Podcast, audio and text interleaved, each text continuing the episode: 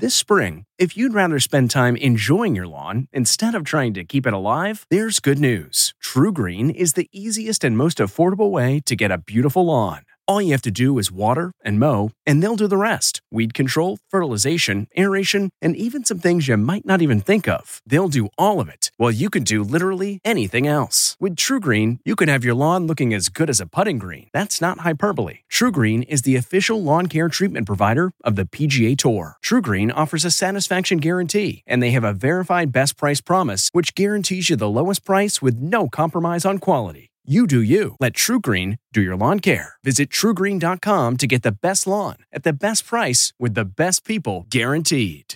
This episode is brought in part to you by Audible, your go to destination for thrilling audio entertainment. Whether you're looking for a hair raising experience to enjoy while you're on the move or eager to dive into sinister and shocking tales, Audible has an exclusive collection of thrillers from best selling authors that will keep you on the edge of your seat like James Patterson's first audio only thriller, The Coldest Case. Experience stories like never before, where every chilling detail is brought to life by captivating sound design. Plus, as an Audible member, choose one title a month to make yours forever. And now, new members can try Audible free for 30 days. Just visit audible.com slash WonderyPod or text WonderyPod to 500, 500. That's audible.com slash WonderyPod or text WonderyPod to 500 500. This episode is brought to you by Huggies Little Movers. Huggies knows that babies come in all shapes and sizes, and your tushies do too. No matter what kind of butt you've got, you'll feel comfy while your baby's mushy little tushy wiggles and jiggles all around. Get your baby butt in the best fitting diaper. Huggies Little Movers. We got you, baby. The CBS Evening News after this short break. Today's CBS Evening News podcast is sponsored by Ancestry. Ancestry can help you discover your origins, build a family tree, and search historical records, giving you more ways to connect with your family. It can even spark some interesting new conversations around the dinner table. Visit Ancestry.com to learn more. This is the CBS Evening News with Norah O'Donnell, reporting from the nation's capital. Good evening, and thank you for joining us. As we come on the air tonight, there is breaking news across the South. Tornado warnings have been issued across several states, and twisters have already been spotted. The threat's only going to get worse as we head into the night when experts say the darkness makes storms even more deadly. All of it is being fueled by a rare warm up. In some places, temperatures are up 50 degrees since Thursday, approaching historic highs. And as we head into the weekend, there is the threat of more tornadoes, as well as heavy rain, and in some places, more snow and ice. WCBS's Lonnie Quinn is tracking it all for us. And Lonnie, this sounds like it's going to be a dangerous night. You know, it's dangerous out there right now, Norah. Places like Texas into Oklahoma, all the way as far north as Missouri. We have tornado watches, some warnings as well. It's not tornado season, but a tornado doesn't carry a calendar. And right now, some of the toughest weather is from Dallas up towards Oklahoma City, even south of that, pushing down towards Austin. This line is going to make its push to the east. So let's take a look at timing. By 2 o'clock in the morning, Little Rock, Arkansas, Shreveport, Houston, Texas, you got to be on alert. It continues to push further east. And let's get it to, say, Stop it right there. One o'clock in the afternoon now, Nashville, Tuscaloosa, all the way down to Biloxi. What is causing this? Well, we have a jet stream right now that is screaming so fast, Norah, about 200, maybe even 250 miles per hour, way up high in the sky. Lower level jet, about 100 miles per hour. Just a little piece of that drops south, uh, drops down to the, to the surface. You got a tornado out of it, and also that jet stream pushes well to the north, and it creates this big sort of like hump in the atmosphere, a ridge, and it fills in with all this warm air. 78 could be the high tomorrow in Charleston, 68 for Philadelphia. Again, temperatures we shouldn't typically be experiencing this time of the year. Now let's go back to you. All right, you explained that really well, Lonnie. Thank you. And we've got some breaking news tonight from Palm Beach, Florida. Police have arrested an Iranian citizen not far from President Trump's Mar-a-Lago resort. They say he was carrying weapons and cash. Jeff Pegues is right here with, with us now for the latest. So, Jeff, how serious the threat? Yeah, he is an Iranian national, and he was arrested carrying a machete, pickaxe, and two knives, along with $22,000 in cash. He's been identified as Masoud Yareh Zola. Police also searched a car associated with him at Palm Beach International Airport. The arrest happened about four miles from the president's club, Mar a Lago. Investigators are monitoring this one. It's not clear, Norah, what his intentions are. All right, but a scary situation. Thank you, Jeff. Tonight, the president claims Iran's top general was planning to strike four U.S. embassies before he was killed by an American drone strike. Members of Congress say that's the first time they've heard that. Paula Reed posed the tough questions today at the White House. President Trump today revealed the most specific details yet about the imminent threats the U.S. said prompted the killing of Iranian General Qasem Soleimani. I can reveal that I believe it would have been four embassies. But just last night, Secretary of State Mike Pompeo said the administration did not have precise information about the threat. We don't know precisely when, and we don't know precisely where, but it was real. Can you clarify? Did you have specific information about an imminent threat, and did it have anything to do with our embassies? We had specific uh, information on an imminent threat, and those threat stream included attacks on U.S. embassies. Period. Full stop. So you were you were mistaken when you said you didn't know precisely when and you didn't know precisely no, where. Uh, completely true. Those are completely consistent thoughts. I don't know exactly which minute. We don't know exactly which day it would have been executed, but it was very clear. Qasem Soleimani himself was plotting a broad, large scale attack against American interests. Multiple lawmakers tell CBS News that administration officials did not mention a specific threat to U.S. embassies in briefings for members of Congress this week. The briefing was incredibly thin on facts. CBS News has also learned that the administration did not disclose an attempt to target another top Iranian military leader. The U.S. military tried but failed to kill the head of the Iranian Revolutionary Guard in Yemen on the same day it killed Soleimani. And Paula joins us now from the White House. All right, Speaker Nancy Pelosi said today that she's going to send those articles of impeachment to the Senate next week. Any reaction from the president? Norah, he called it ridiculous. And for the first time, he said he would invoke executive privilege to block his former national security advisor, John Bolton, from participating in a Senate trial. Now, Bolton has said he's willing to participate. Democrats, they want to hear from him. So if he receives a subpoena, it will likely be up to the courts to decide if he testifies. All right, Paula, thank you. Tonight, NATO is demanding full transparency as Iran investigates the crash of a Ukrainian jetliner. 176 people were killed Wednesday, including at least 63 Canadians, just hours after Iran fired missiles at U.S. forces in Iraq. Well, today, Elizabeth Palmer went to the crash site near Tehran, and it's been picked clean. This video, shot by an eyewitness, captured the Ukrainian plane exploding. 48 hours later, I'm standing in what local people say is the crash site. Uh, just behind me, you can see there's a hole. It's an impact crater. Something big was in there, something over there as well. But whatever was there is not there now. The Iranians cleared the crash site a full 24 hours before Ukrainian investigators could visit the scene. Scavengers picked over what was left, and it's not much a shoe, a little backpack. Today, Secretary of State Mike Pompeo blamed the Iranians for this tragedy. We do believe that it's likely that that plane was shot down by an Iranian missile. U.S. satellites detected two surface to air missiles launched at the Boeing 737 as it climbed away from Tehran's airport. The explosion sent shrapnel through the fuselage, and that's what U.S. intelligence believes brought down the plane. The wreckage is crucial evidence. Iranian teams immediately collected the bodies and then moved the plane parts to the airport, where Ukrainian investigators have begun to look at them. Ukraine's Foreign Affairs Minister Vadim Prystaiko. We're analyzing the pieces of the body of the plane. We're analyzing the bodies of uh, people.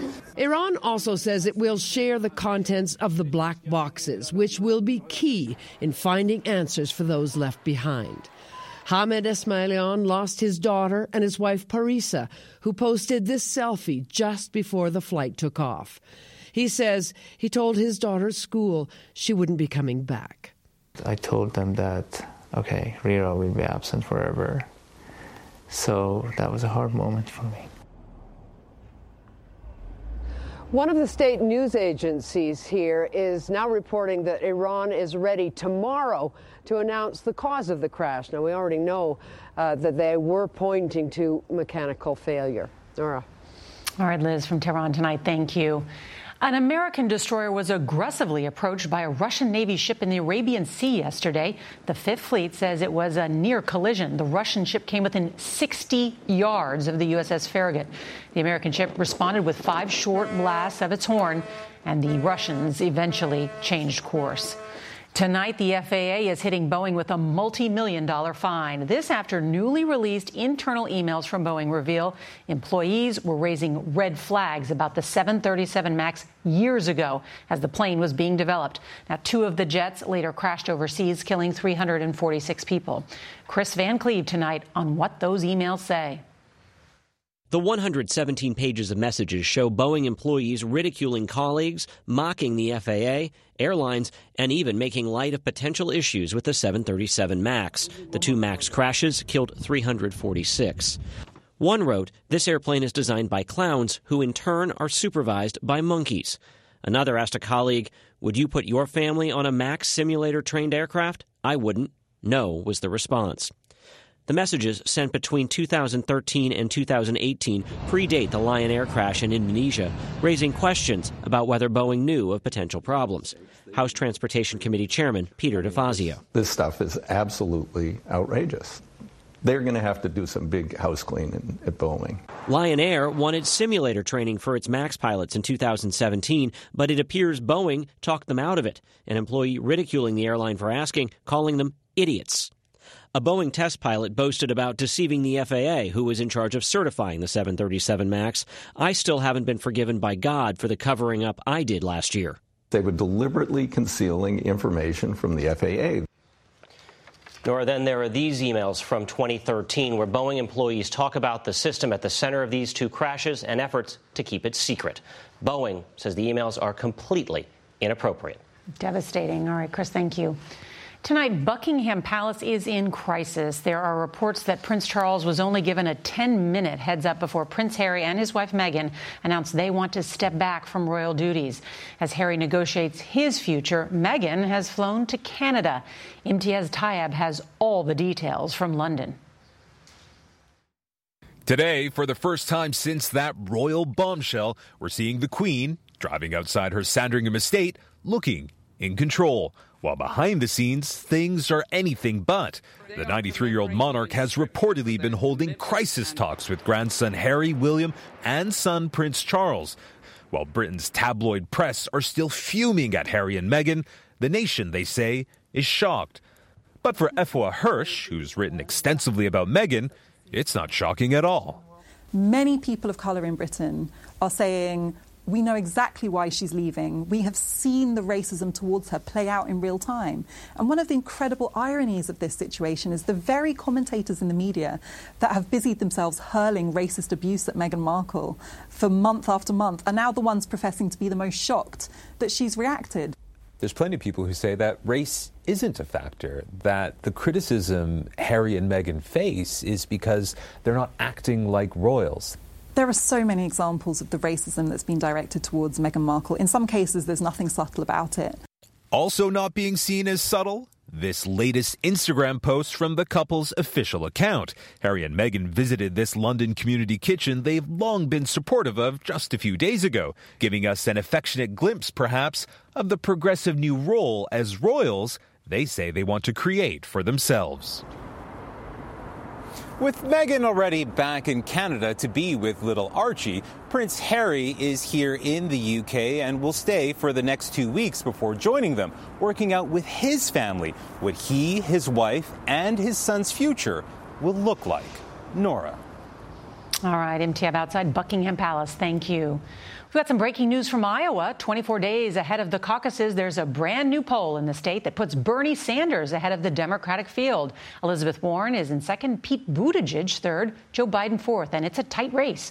Ed O'Keefe reports the crisis in the Middle East is spilling onto the campaign trail. It's so good to As soon as she took the stage in Dover, New Hampshire today, Elizabeth Warren was confronted by a protester. You're siding with ISIS. You're siding with Iran. Why are you siding with terrorists for? Speaking to reporters after, Warren questioned the president's timing. He um, has a problem with his impending impeachment and his use of foreign policy as a way to try to promote his own personal political agenda. Bernie Sanders also raised doubts about Mr. Trump's judgment. Because we have a president who is a pathological liar. And Joe Biden is trying to use unrest in the Middle East to his advantage. He's airing a new ad in Iowa that touts his decades of work on foreign affairs. We need someone tested and trusted. If any of them become the Democratic nominee, they could get financial help from a current rival.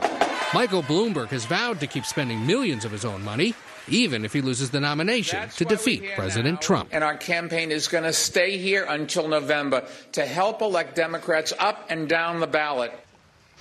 Ed O'Keefe is back from the campaign trail and right here on the set with us. So there's a big debate coming up Tuesday night. What's it going to look like? That's right. There will be six candidates on stage at this point. Uh, tonight's the end of the qualification period. Joe Biden, Pete Buttigieg, Bernie Sanders, Elizabeth Warren, Amy Klobuchar, and Tom Steyer, another multi-billionaire who's been spending his own fortune on television ads all across the country.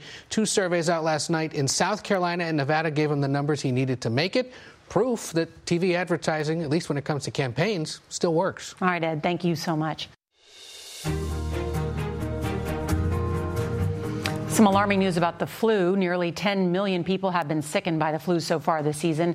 And today, the CDC reported flu cases are widespread in 46 states. It's especially high in 33 states, plus the District of Columbia and Puerto Rico, seen here in yellow. The CDC now estimates there have been some 4,800 deaths linked to the flu nationwide since October. Deaths are up 65% from last week. In Australia, the next few hours are critical as the wildfires worsen. The winds have kicked up, and now authorities are urging a quarter million people to evacuate. Two monster fires merged into one mega blaze, measuring one and a half million acres. Tens of thousands protested the government's handling of the crisis. Parents have always told their kids to reach for the stars, but 17 year old Wolf Cukier is light years ahead, and he literally, yep, discovered a planet. The high school senior interned at NASA last summer. On his third day, he detected a signal in a star system 1,300 light years away. It turned out to be a planet the size of Saturn. Well, Wolf says his family wants him to call it Wolftopia. Guess what? That is more than I ever did on my first internship. In all his years on the road, Steve Hartman has traveled far and wide, but tonight he embarks on a journey he never imagined.